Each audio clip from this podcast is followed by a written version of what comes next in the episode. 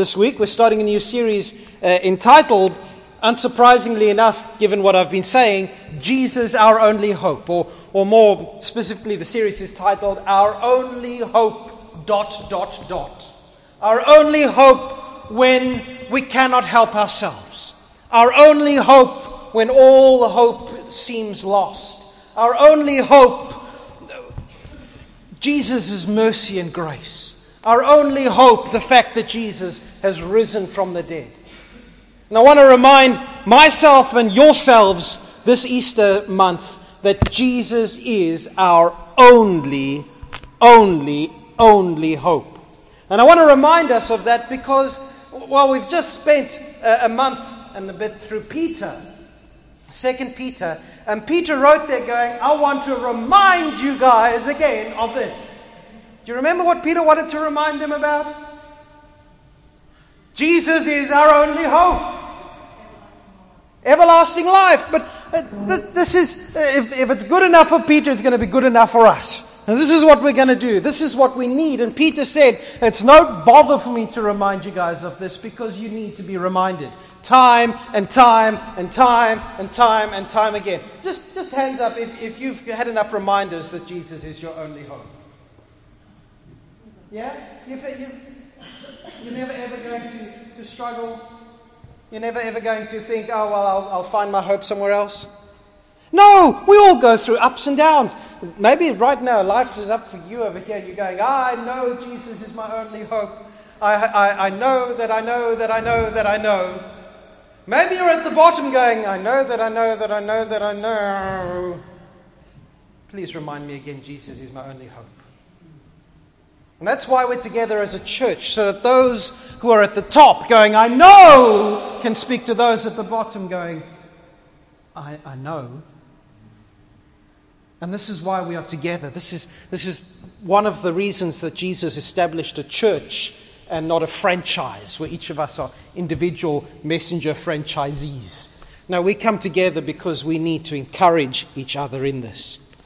And the wonderful thing about what Jesus does is is that he, he brings hope. Ezekiel, uh, writing uh, uh, or having a vision from God a long time before this, said, said this. Jesus, uh, sorry, Jesus, God is speaking to Ezekiel about the state of the nation.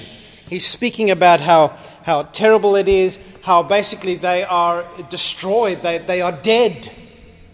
And this is the, the, the, the, point of the gospel is that we are dead before God. Sin comes upon us, uh, uh, we are lifeless. But read what happens here. God says, um, I will show you, verse 23 of Ezekiel chapter 36. Now let's go back a little bit to 22. Ezekiel 36, 22. Therefore, give the people of Israel this message from the sovereign Lord I am bringing you back, but not because you deserve it. I'm doing it to protect my holy name on which you brought shame while you were scattered among the nations. I will show you how holy my great name is, the name on which you brought great shame among the nations. And when I reveal my holiness through you before their very eyes, says the sovereign Lord, then the nations will know that I am the Lord. For I will gather you up from all the nations, and I will bring you home again to your land. Listen to this. Then I will sprinkle clean water on you, and you will be clean. Your filth will be washed away, and you will no longer worship idols. And I will give you a new heart, and I will put a new spirit in you. I will take out your stony, stubborn heart and give you a tender, responsive heart. And I will put my spirit in you so that you will follow my decrees and be careful to obey all my regulations.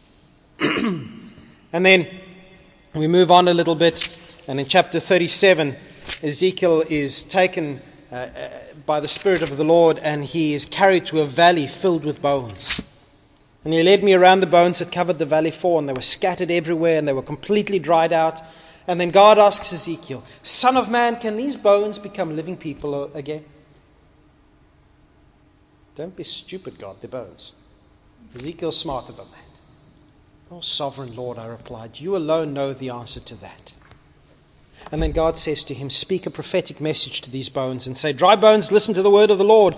This is what the sovereign Lord says Look, I'm going to put breath into you and make you live again. I'll put flesh and muscle on you and cover you with skin. I will put breath into you and you will come to life. And then you will know that I'm the Lord. And he prophesies. And as he prophesies, the bones gather and they become flesh, but they're dead.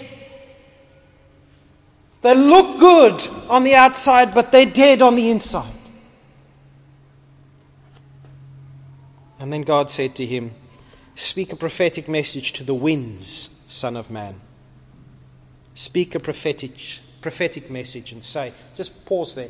Um, just for your interest, the word wind in both Hebrew and Greek is the same word for spirit. Just keep that in mind as you listen to this. Speak a prophetic message and say, This is what the sovereign Lord says Come, O breath from the four winds, breathe into these dead bodies so that they may live again. And so I spoke the message as he commanded me, and breath came into their bodies, and they all came to life and stood up on their feet, a mighty army. And then God said to Ezekiel, Son of man, these bones represent the people of Israel. They are saying, We have become old, dry bones. Our hope, all hope is gone. Our nation is finished. Therefore prophesy to them and say, This is what the sovereign Lord says O my people, I will open your graves of exile and cause you to rise again, and I will bring you back to the land of Israel. When this happens, O my people, you will know that I am the Lord. I will put my spirit in you, and you will live again and return home to your own land. And then you will know that I, the Lord, have spoken and I have done what I said. Yes, the Lord has spoken. Isn't that fantastic? Let's turn to our reading this morning from the Gospel of John. John chapter 3. This is, uh, contains maybe the most famous verse in um, the Bible. It's actually our theme verse at Super Club. We sang it last week. Robin's out at Sunday school, otherwise I'd get her to sing it to us. Uh, what, is, what does John write? He says, uh, at the end of chapter 2, because of the miraculous signs Jesus did in Jerusalem at the Passover celebration, many began to trust him, but Jesus didn't trust them because he knew human nature, and no one needed to tell him what mankind is really like. Now, there was a man named Nicodemus, a Jewish religious leader who was a Pharisee. And after dark one evening, he came to speak with Jesus. Rabbi, he said, we all know that God has sent you to teach us. Your miraculous signs are evidence that God is with you. Jesus replied, I tell you the truth, unless you are born again, you cannot see the kingdom of God. I love that response of Jesus. What do you mean? exclaimed Nicodemus. How can an old man go back into his mother's womb and be born again? And Jesus replied, I assure you, no one can enter the kingdom of God without being born of water and the Spirit. Humans can reproduce only human life, but the Holy Spirit gives birth to spiritual life. So don't be surprised when I say you must be born again. The wind, remember the wind, spirit? The wind blows wherever it wants, just as you can hear the wind but can't tell where it comes from or where it is going. So you cannot explain how people are born of the Spirit. How are these things possible? Nicodemus asked. Jesus replied, You're a respected Jewish teacher and yet you don't understand these things? I assure you, we tell you what we know and have seen, and yet you won't believe our testimony. But if you don't believe me when I tell you about earthly things, how can you possibly believe if I tell you about heavenly things? No one has ever gone to heaven and returned. But the Son of Man has come down from heaven. And as Moses lifted up the bronze snake on a pole in the wilderness, so the Son of Man must be lifted up, so that everyone who believes in him will have eternal life. For God so loved the world, for God loved the world so much. That's my Sunday school version I was starting to read there. For God loved the world so much that he gave his one and only Son, so that everyone who believes in him will not perish, but have eternal life. God sent his Son into the world not to judge the world, but to save the world through him. There is no judgment against anyone who believes in him. But anyone who does not believe in him has already been judged for not believing in God's one and only Son. And the judgment is based on this fact God's light came into the world, but people loved the darkness more than the light, for their actions were evil. All who do evil hate the life, the light, and refuse to go near it for fear their sins will be exposed. But those who do what is right come to the light so that others can see that they are doing what God wants. Jesus knows so well how easily we can be impressed by miraculous works. Uh, we can be impressed and yet miss the forest for the trees. We can see all the evidence and not get it. We cannot get that Jesus is our only hope. Nicodemus saw everything that Jesus had done. He, he realized that Jesus must speak uh, or must come from God, but, but he didn't get the true significance, the, the true implication. The, the signs were all pointing to the fact that Jesus not only comes from God, but Jesus is God. Jesus calls him in this passage, You are the teacher. There's, there's a, a, a, um, an article there. It says, You are the teacher of Israel, and you don't understand these things. This is, this is not just some two bit person who's done a little bit of you know, private study in their own time. This is, this is a, a, a, one of the important religious figures of the day. He's a Pharisee, he's, he's one of the high and mighties. He is, humanly speaking, an expert when it comes to God. And yet he is in the dark. And he comes in the dark to Jesus. He comes to question Jesus. Maybe, maybe to just have a, you know, oh, from one wise person to another, Jesus, let's have a conversation. But I get the impression he's coming as, well, Jesus, I am the expert, condescending to come to you. And let's ignore the fact that it's at night. Maybe people are not going to like me coming. I think John specifically mentions that it's at night because it shows that Nicodemus is in the dark. The only other person we're told of specifically doing something or going out into the night is Judas when he goes to betray Jesus.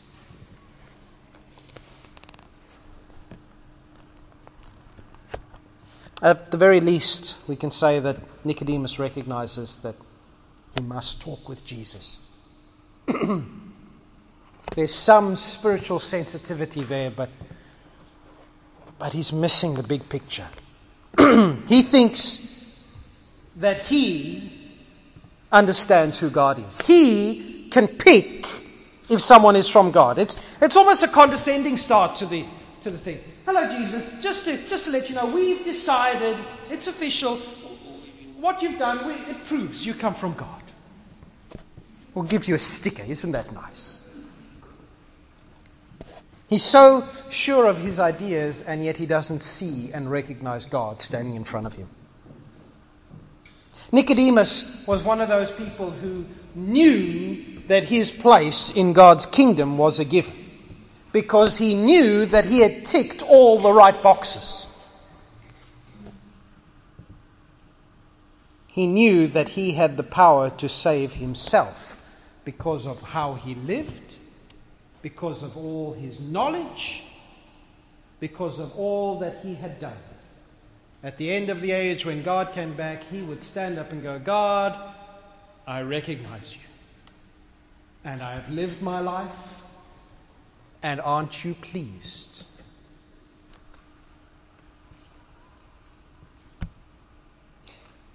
He thought he could save himself, and the problem was he was dead. On the inside. He was rotten on the inside, even though the outside looked good. He was like those bones in Ezekiel chapter 37, which had gathered together and formed flesh, and they looked like they should be alive, but they were dead.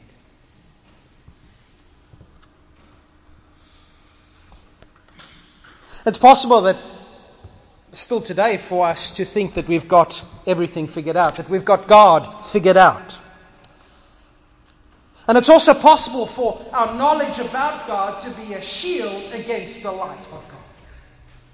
To hide behind all that we know about God from ever actually having to deal with God. It's so easy to be religious, to have all the right ideas and no relationship with God, to, to do all the right things, to say all the right things, to desperately try to be good enough, to behave right. It's possible to quote the Bible like an expert, and miss the message of hope that they point to the, and miss the God that they speak to. It's so easy to not realize that eternal life isn't something that we can ever achieve. It's one of the great lies of Satan that if we just if we're just good enough, we will be good enough for God. Jesus knocks that on the head. He says, I tell you the truth. Nicodemus, expert, man who thinks you can decide whether I come from God or not. You don't get to see the kingdom of God. You don't get to experience God in all his splendor. You don't get to live forever with Jesus unless you are born again. You cannot save yourself. And I think this is so important for us to hear again and again and again. We cannot save ourselves. Especially the longer we become Christians, sometimes we can get so uh, almost inoculated against grace. Because we know enough, and you know what? I've been a Christian for so many years, and I know all the right things to do. And look at that person over there. Look at what they're doing. Aren't they ridiculous? Oh, God. What a shame that they're in here? I'm not pointing at any of you, by the way. We need to be reminded that we can only be saved by grace. For us to be with God, God has to change us. We must be born again. And John likes, and, and Jesus obviously likes wordplays.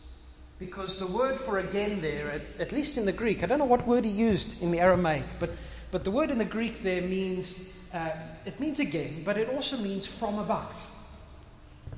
And so Jesus is saying, yes, you have to be born again. You have to start afresh. But he's also saying, you have to be born from above. As in, it has to be of God.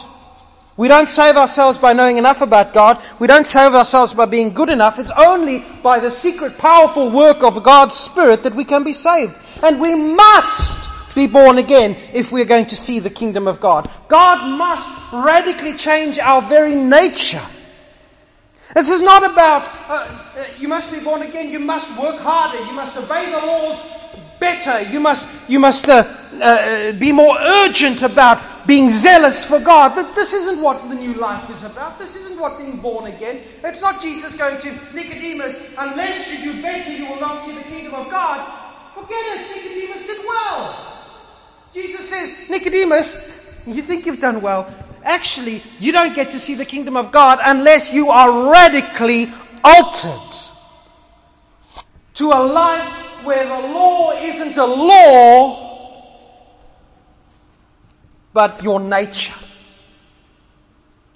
Where it's not about, I've done all the right things, it's about, I, I, I am.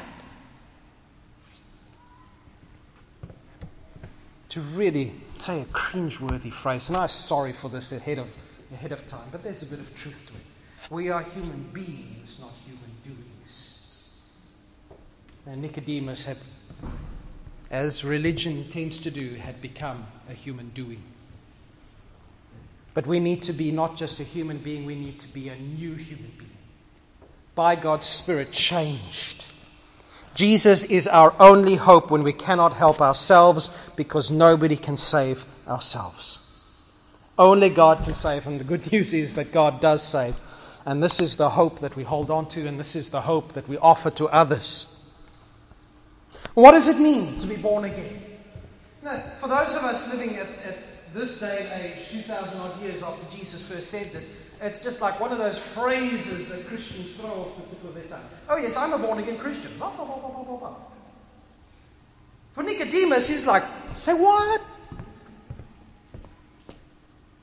And, and just let's stop and think what does it actually mean to be born again? Nicodemus says, well, okay, I'm, I'm a bit confused, Jesus. This is, I thought you were a good teacher. well, what are you on about? And Jesus explains to him, fortunately, what he means. He says there, uh, it means being born again means being born of water and the Spirit. And people have, have all sorts of interpretations of what it means to be born of water and the Spirit. Some say it's water baptism and spirit baptism. Some say it's natural birth and spiritual birth. Some say it's this and some say it's that. Can I just say, Jesus, a little bit later, I think it's verse 10, says Nicodemus, What? You don't get what I'm saying? You're a respected teacher, you know the law, you know the Bible, you should be getting what I'm saying. In other words, Nicodemus should have got it, and if Nicodemus should have got it, we can get it as well. And there's a reason I read Ezekiel, because I think Ezekiel gives us a clue as to what Jesus is on about here when he says being born again means being born of water and of spirit. It's not about two different kinds of being born. This is a, a, a compound description of being born again. And in Ezekiel chapter 36, verses 25 to 27, um, we read about this anticipated day when, when the Messiah comes and, and cleanses his people. And we read there about how, how not only does God clean his people from their sins, but he gives them new life with his spirit. Being born again is God coming and wiping away the stain of our sin and in giving us new life and changing us. Being born of water and spirit means being cleansed and made alive. Entry into God's kingdom isn't by race. It's not by law keeping. It's not by piety or goodness. It's not about how well we know the Bible. It's not about what experiences we've had. Entry into God's kingdom is about the dead, dry bones of Ezekiel chapter 37 coming to life. It's about God wiping out our sin and not just leaving us as beautifully clean corpses, but then giving us life.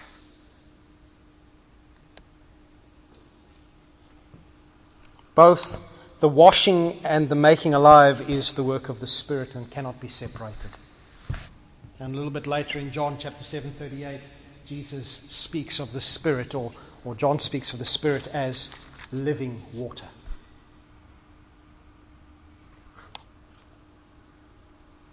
Nicodemus, who I quite like, he's, he's still confused. And so Jesus clarifies for him again in verse 6. Only the Spirit gives birth to spiritual life. Humans give birth to human life, the Holy Spirit gives birth to spiritual life. Spiritual life must come from God. It's not something we can manufacture. It's not, Jesus isn't saying, Come on, Nicodemus, fan the flame of your spirituality. You've got a fire inside of you, just make it glue. How ridiculous. No, he says, now, if, if you want to have spiritual life, if you want to be born again, newsflash, you don't get to decide that. Or, or rather, you don't get to do anything about that. God has to do that. God has to do that. No more can we make a pile of dead bones become living flesh, a living person, than we can make ourselves spiritual, spiritually alive. I mean, spiritual uh, life is an invasion, an invasion by the Spirit of God coming in and transforming us and converting us into creatures that are alive to God. Because sin has made us dead to God. And the good news is that there's a new birth which wipes away the sin and gives new life. And like the wind, well, let me just say first, we do have a role in this. Yes, uh, we cannot make ourselves spiritually alive, but, but all that we can do is to believe in God. And even that belief is something that God does because God draws us to Him, to Jesus, like, like a moth to a flame. And Jesus explains again, and He says, just like the wind, the pneuma, this is the Greek word there, the Holy Spirit, again, the pneuma, is beyond our control or explanation. We cannot control the wind, we cannot control the Spirit, but we can experience the effects of both. And in Ezekiel chapter 37, it is the breath of the four winds that blows and brings new life. Because God directed it to. Jesus' point is that we must be born again to see the kingdom of God. We cannot survive. We have no hope because sin has brought us to death. We have no hope unless God brings us to new life, and that is not something we can control. The Spirit of God controls us. We, we believe, we trust, but we don't control any aspect of it. We just trust God. And you know, control there is the important thing, because what does Nicholas, Nicodemus, I was saying Nicholas think? Hey, I find these tendencies in me as well. What does Nicodemus do? He goes as one controlling the conversation. He goes as the one in authority. I can control my destiny by doing the right things. And Jesus says to him, Mate, God's in control. All you can do is trust him or not. Nicodemus is confused still in verse 9. How are these things possible? Doesn't make sense to him. He had based his hope on his obedience, his prayer, his sacrifice, his status as a Jew, his, his status as a Pharisee, his privilege and his position. And Jesus answers him, uh, You're a respected teacher, you're a respected rabbi, and yet you don't understand these things. Ironically, Nicodemus who comes and says, Rabbi, to Jesus, Jesus turns and says to him, Yes, Rabbi, Tell me about you, you call yourself a teacher. You are the teacher. You are the respected teacher of Israel. You think you know it all, but you've missed God's plan of salvation. And Nicodemus, we learn there in, in uh, chapter 3, verses 10 and 11, he just cannot accept the truth. Jesus speaks about he, how he refuses to believe. Uh, verse 12 If you don't believe me when I tell you about earthly things, how can you possibly believe if I tell you about heavenly things? You are not believing me. Nicodemus. What are these earthly things that Nicodemus can't believe? Well, uh, I think Jesus is talking and saying, Nicodemus, the earthly things you can't believe is the fact that people can be given spiritual life. Because that happens here on earth. He says, You come to me as a teacher and we want to talk about high and lofty things over here. What's the point? You don't get the basics. Now, if you want to build a house, build your roof. It's going to be wonderful. But if you forget to build the walls first, it's going to be stupid. And windows stay better if you've put a window frame in. This is what Jesus is saying. If you don't get the basics, if, if you cannot see the kingdom of God, if you don't get that it's all about grace and it's not about you, there's no point in me telling you more. The thing is, Jesus could tell him more. Jesus knows in a way that Nicodemus never could know. His knowledge is first hand. He comes from heaven. No one has gone to heaven and returned. And uh, uh, Carson puts it this way Jesus insists that no one has ascended to heaven in such a way as to return to talk about heavenly things. And he says to Nicodemus, I can talk to you about such things, but you don't get the basics. And so, what's the point? What's the point of knowledge if it's dead? What's the point of knowing everything if you are dead? You know, we can spend time studying this, this Bible as a book. We can get all sorts of knowledge about God, and what's the point if we are dead? What's the point if it's all about me controlling the process? But you controlling the process.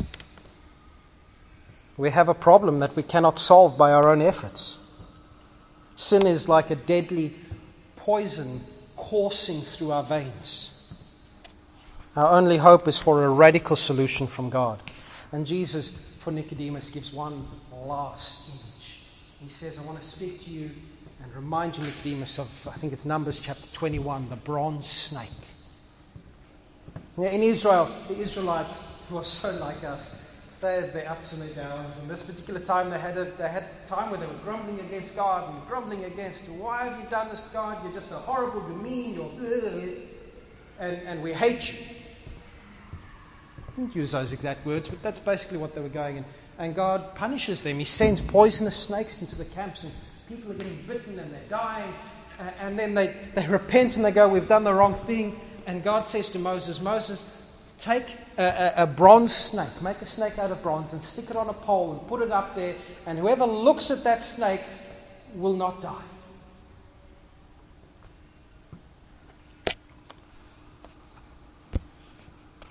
Whoever trusts me will not die.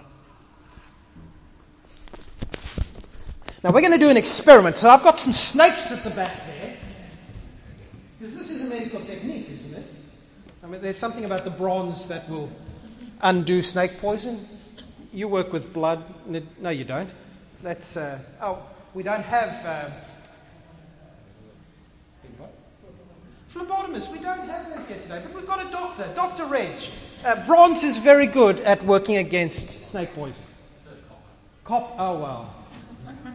Uh, we don't have copper. So this isn't the point. This isn't about this is a medical procedure. This, this isn't a natural way of being healed. And by the way, if you get bitten by a snake, don't look at a bronze snake. Call the doctors. The point of this in that particular incident was to teach Israel that we are saved by looking to Jesus. We deserve to die for rebelling against God. The, the penalty for treason is death. But if we look to God, we can be saved. If we trust Him, we can be saved. And says Jesus, in the same way, our hope today is to look to Jesus, who was lifted up. We don't have the cross out today, but He was lifted up on the cross for us. We look to the one representing our curse, cursed for us. And so we live forever. This is not about our saving ourselves. This is about looking and going, I cannot save myself. The veins are full of poison. God, save me. Because I cannot save myself. And I think this is, uh, depending on who, you, uh, who your translator is and who your, uh, who, which branch of theology you follow, this is possibly where Jesus finishes his conversation with Nicodemus. It's possible he carries on, but uh, verse 16, uh, the tense changes, and, and, John starts talking about what God has done. Maybe Jesus talking, doesn't really matter. But he says, God loved the world so much that he gave his one and only Son, so that everyone who believes in him will not perish, but have eternal life. God sent his Son into the world not to judge the world, but to save the world through him. The world is humanity standing in opposition to God, and God loves it. To a world that cannot save itself, God sends Jesus to rescue. And when we look to Jesus, in the words of John Calvin, we see the heart of God poured out in love. And the invitation is as wide as God's heart. Whoever believes is saved. Whoever looks and trusts is saved. We don't give ourselves new life. We just look to God and go, God, I'm trusting you for new life. And He washes away our sins and He breathes new life into us. That's what we celebrated this morning.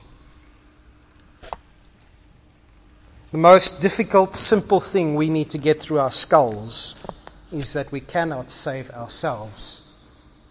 We need Jesus. And it is the most difficult, simple thing. Because you see, Jesus forces a choice.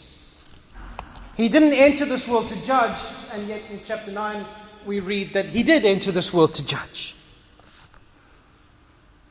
Both are true because although Jesus didn't come into the world to judge, his, his saving forces the issue.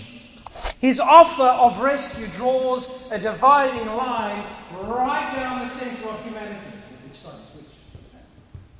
Those who put their faith in him, who, who, who trust him, faith is trust. Those who trust him encounter Jesus as Savior and King, the one who loves them, the one who says, I've done away with your sin, I've given you new life, I'm holding you up, I will never ever let you go. And those who reject him experience him as Judge and King. And the problem, says John, says Jesus, uh, is that perhaps is that we love the darkness and we hate the light, depending on who's speaking here. We hate the light. And we hate the light because we are afraid of being exposed by it. As long as nobody, even God, doesn't see my depravity, I'll get away with it. Can I have an amen? Amen, for nonsense.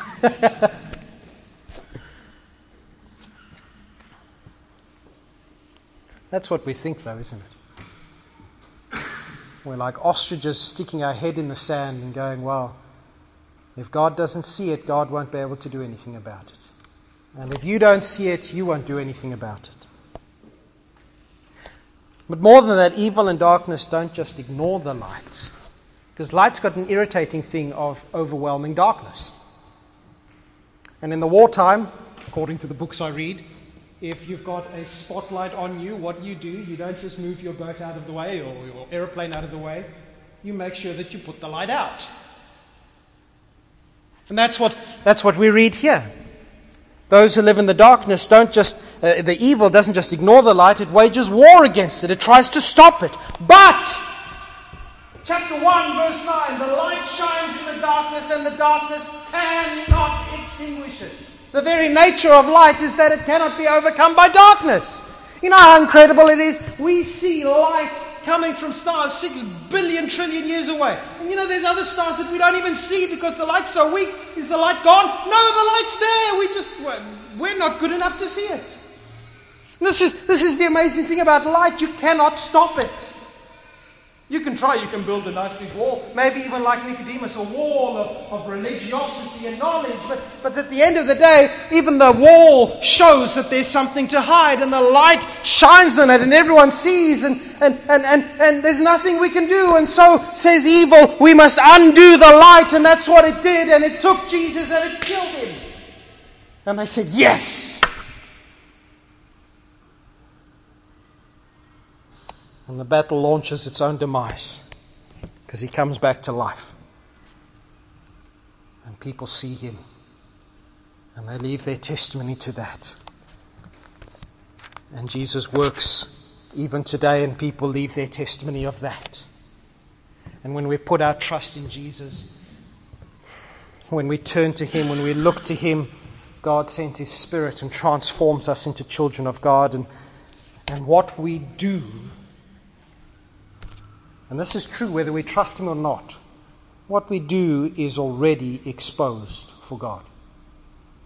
You know, the, the stupid thing is, we so often we can build up walls against God and shields against God. And, oh God, like Nicodemus, I'm doing all the right stuff and you can't see all the stuff behind the wall, but look how good I am. I've drawn a nice picture on it, isn't it pretty? And God's like, you do realize I've got x ray vision. God knows. Those who come to the light come knowing that we are totally, there's nothing hidden from God. And the good news is that God looks at us and goes, wow. Oh, wow. Oh, wow, Nick. I know about that. I died for it too. All those little things that we go, oh, God never finds out about this. God's just going, uh huh. For the creation of the world. I know. I died for it. Those who come to the light are not ashamed to be exposed by the light, not ashamed for God to know because God already knows. We need to be open about the darkness that is within us if not to a large group, we need to be appropriate about this, at the very least to God and to ourselves. And I think it's important to be open with, with at least someone because, because we can be very good at pretending that the darkness within us is actually light. Nicodemus thought he was the brightest torch in Israel, and he was a black hole, sucking others in, bringing them into the darkness with him.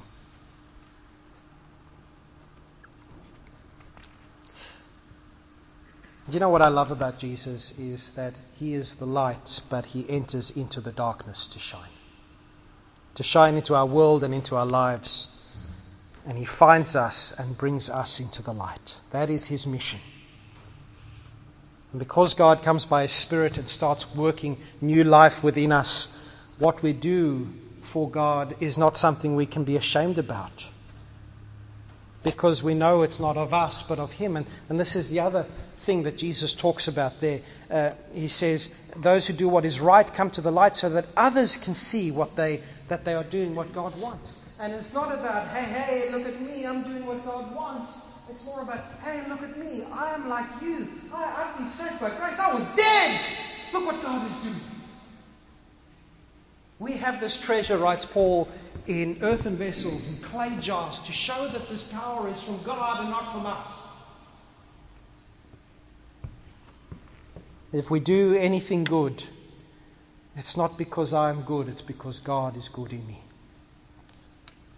There is a choice for each one of us to come to the light or to fight against it. And yes, coming to Jesus means opening our lives to God and, and perhaps to others where appropriate. Well, not perhaps, to others where appropriate. And yes, it means choosing to actually live lives of integrity, to match our behavior to the, to the new life that God has given us on the inside.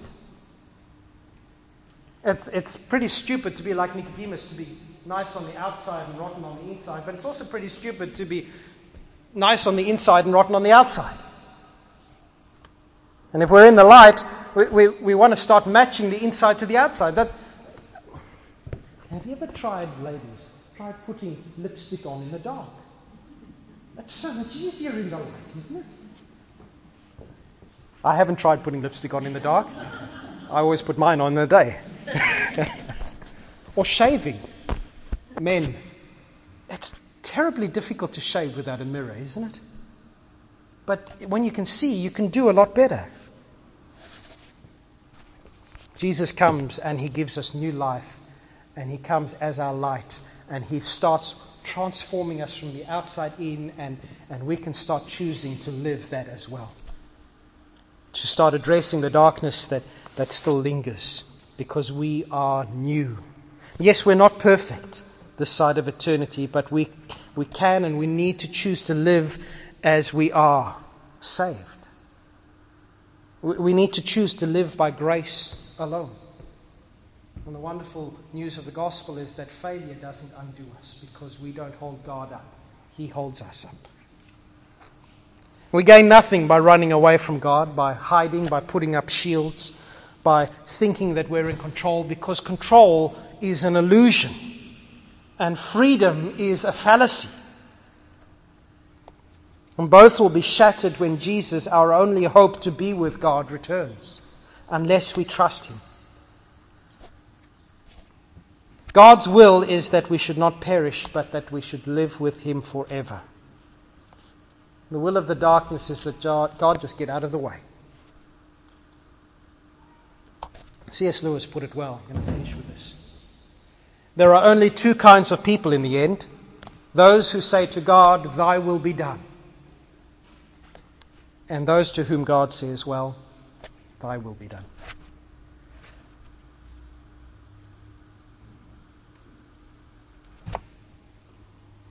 There's a great song by DC Talk, showing my age. Probably showing my youth to some of you as well. Um, and the chorus is I want to be in the light as you are in the light. I want to shine like the stars in the heavens. Oh God, be my light and be my salvation because all I want is to be in the light. He says, the, the verse says, that the disease of self runs through my blood. It's a cancer that's fatal to my soul. Every attempt on my behalf has failed to bring the sickness under control what's going on inside me, says the song. I despise my own behavior. This only serves to confirm my suspicion that I'm a man, that you are people, and. Come to.